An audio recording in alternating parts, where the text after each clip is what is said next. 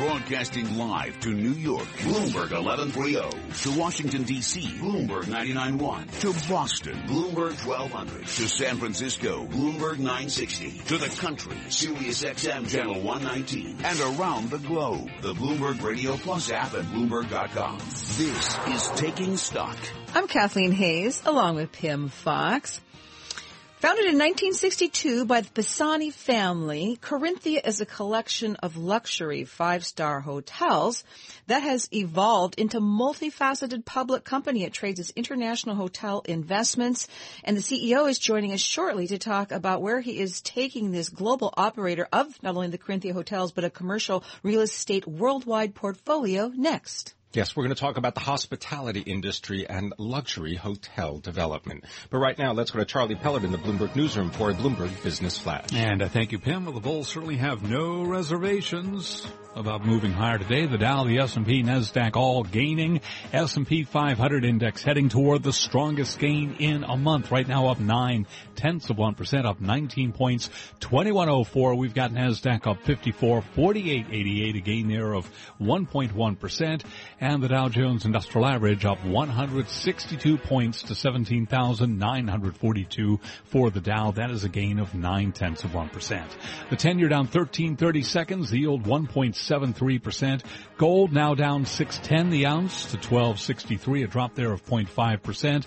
Crude oil up $1 a barrel, back above 50 now on WTI.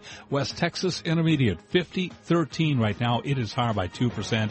Brent at 50.66 up by 1.6%. Macy's shares up now by 1.7%. CEO Terry Lundgren will pass the job to President Jeff Gennette in the first quarter of 2017.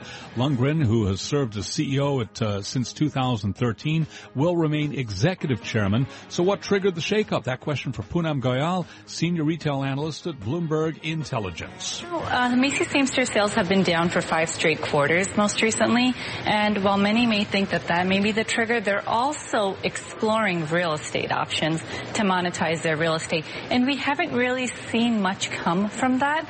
So it may be that investors or shareholders or activists are looking for more on the real estate front. And right now it is 2:32 on Wall Street. That means it's time to take a look at some of the other stories from around the world on Bloomberg Radio. From the Bloomberg Newsroom, I'm Julie Hyman. UK citizens are voting today in a referendum on the country's membership in the European Union. UK law prevents us from reporting on voting or discussion and analysis of referendum issues while polls are open, but we'll be following all the results as they come in. Special coverage begins at 5 p.m. Wall Street time right here on Bloomberg Radio. The Supreme Court split 4-4 today over a challenge to President Obama's immigration policy. The result prevents the administration from putting the program into effect during the rest of his term. President Obama spoke at the White House after the vote was announced. I think it is heartbreaking for the millions of immigrants who've made their lives here, who've raised families here, who hope for the opportunity to work, pay taxes, serve in our military, and more fully contribute to this country we all love uh, in an open way. The president noted that people who have been in the country for a long time and are otherwise law abiding will remain lower deportation priorities. Outrage outside the Baltimore courthouse where Officer Caesar Goodson was found not guilty of all charges in the death of Freddie Gray while in police custody. Goodson faced the steepest charges as the driver of the van where Gray suffered those fatal injuries. Protesters displayed shock at the decision. This is unjust, it's illegitimate, and it is unacceptable. Where do we go from here? That's the question Bernie Sanders says he will focus on during his press conference later today here in the city. Sanders acknowledged yesterday that he realizes he is not going to be the Democratic nominee for president. Global News 24 hours a day, powered by more than 2,600 journalists and analysts in more than 120 countries. From the Bloomberg Newsroom, I'm Julie Hyman. This is Bloomberg. Charlie? And we thank you. And again, recapping stocks holding close to the best level of the day with the S&P 500 index up 19 to 2104, a gain of nine tenths of 1%. I'm Charlie Pellett and that's a Bloomberg Business Flash. You're listening to Taking Stock with Kathleen Hays and Pimm Fox on Bloomberg Radio. The hotel industry will continue to consolidate as operators seek to drive efficiencies and capture more customers. So says John Gray. He is the global head of real estate for Blackstone Group. They're the largest shareholder in Hilton Worldwide Holdings. He said it's more efficient to be a big hotel company. He was speaking last week at New York University's International Hospitality Industry Investment Conference in Manhattan. Here to tell us more about the hospitality industry is Simon Naudi. He is the chief executive of Corinthia Hotels and he joins us from Malta. Simon, thank you very much for being with us. Tell people the connection of your company with Malta and then tell us about some of the new things that you're embarking on. Well, Malta is an island in the Mediterranean, and uh, and this is where the company was founded. Uh, we started as a restaurant in 1962 as a family business, and from these humble beginnings, today count several hotels around Europe uh, and, and elsewhere around the world. Simon, you, you, sound so modest. Tell us a little bit more. I mean, this is a your five star luxury hotel. Uh, give us an example of what it's like to go into one of the Corinthia hotels. Well, our latest example, I think, is the biggest manifestation of what we are really as a brand, which is uh, the hotel we have just developed and launched in London, the capital of the United Kingdom. We acquired two buildings in London from the Crown, from the Queen, um, one of which was used as the Ministry of Defence for many years, and we turned it back into what it originally was, which was a grand hotel in the 19th century. And what we try to achieve is a combination of the grandeur of beautiful old buildings in London and across Europe with all the services and, and facilities one expects of, of modern hotels. Simon, tell us about the company. Do you manage as well as own hotels? And if you do manage them, tell us about some of your new projects. Yes, um, in that respect, we're quite different to some of the larger hotel companies, actually, because we we own our hotels in most cases. We are investors. We have a portfolio of a couple of billion uh, euro worth of assets, which we've acquired over the years, mostly around Europe. And most times we acquire assets which require further investment and further development. So we are also, in that respect, developers.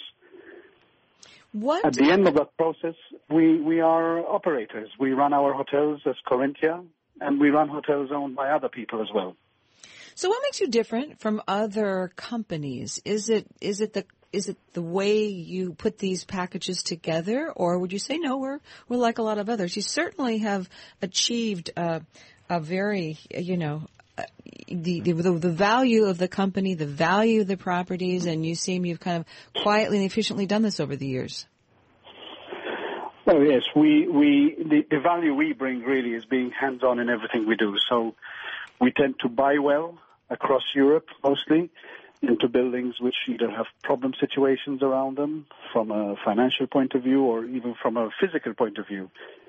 Our latest project, for example, is in the city of Brussels, where we've literally last a couple of weeks ago acquired a very famous building, the Grand Hotel Astoria, which has been shut and abandoned for 10 years. And what we will do there is restore that property to bring back its former glory, but also to bring back everything that's expected from a modern hotel. What are you doing in Dubai? In Dubai, we have signed an agreement with a major corporation from in, from the Emirates, which is the Meydan Corporation, and together we are building a six-star beach resort to be managed as a Corinthia.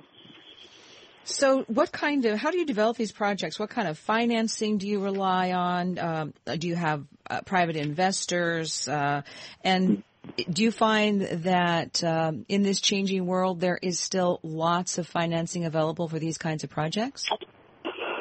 Oh yes, I think the problem is not so much the availability of funding; it's the availability of projects, which is the which is the real which is the real challenge. From our perspective, we do projects in various ways.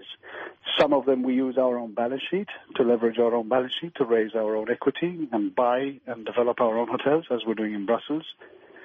In some other instances, for example, we're working on a project in Rome where we identify an opportunity and raise funding from uh, third-party investors who become our partners or outright owners of the projects we develop.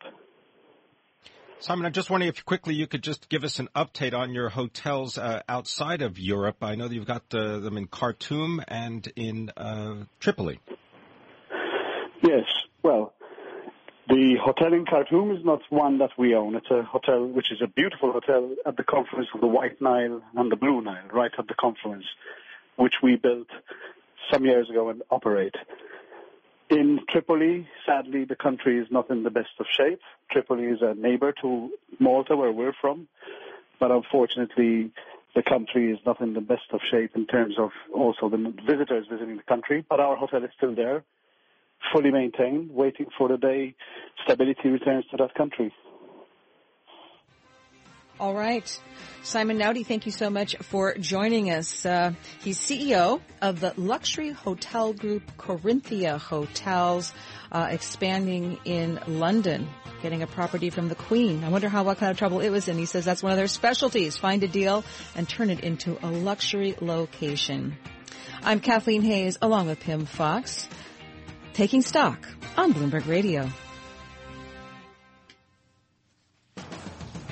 Coming up on Taking Stock, ailing BlackBerry loses $670 million. It's betting on handset growth. Will it turn out successfully? We'll find out next.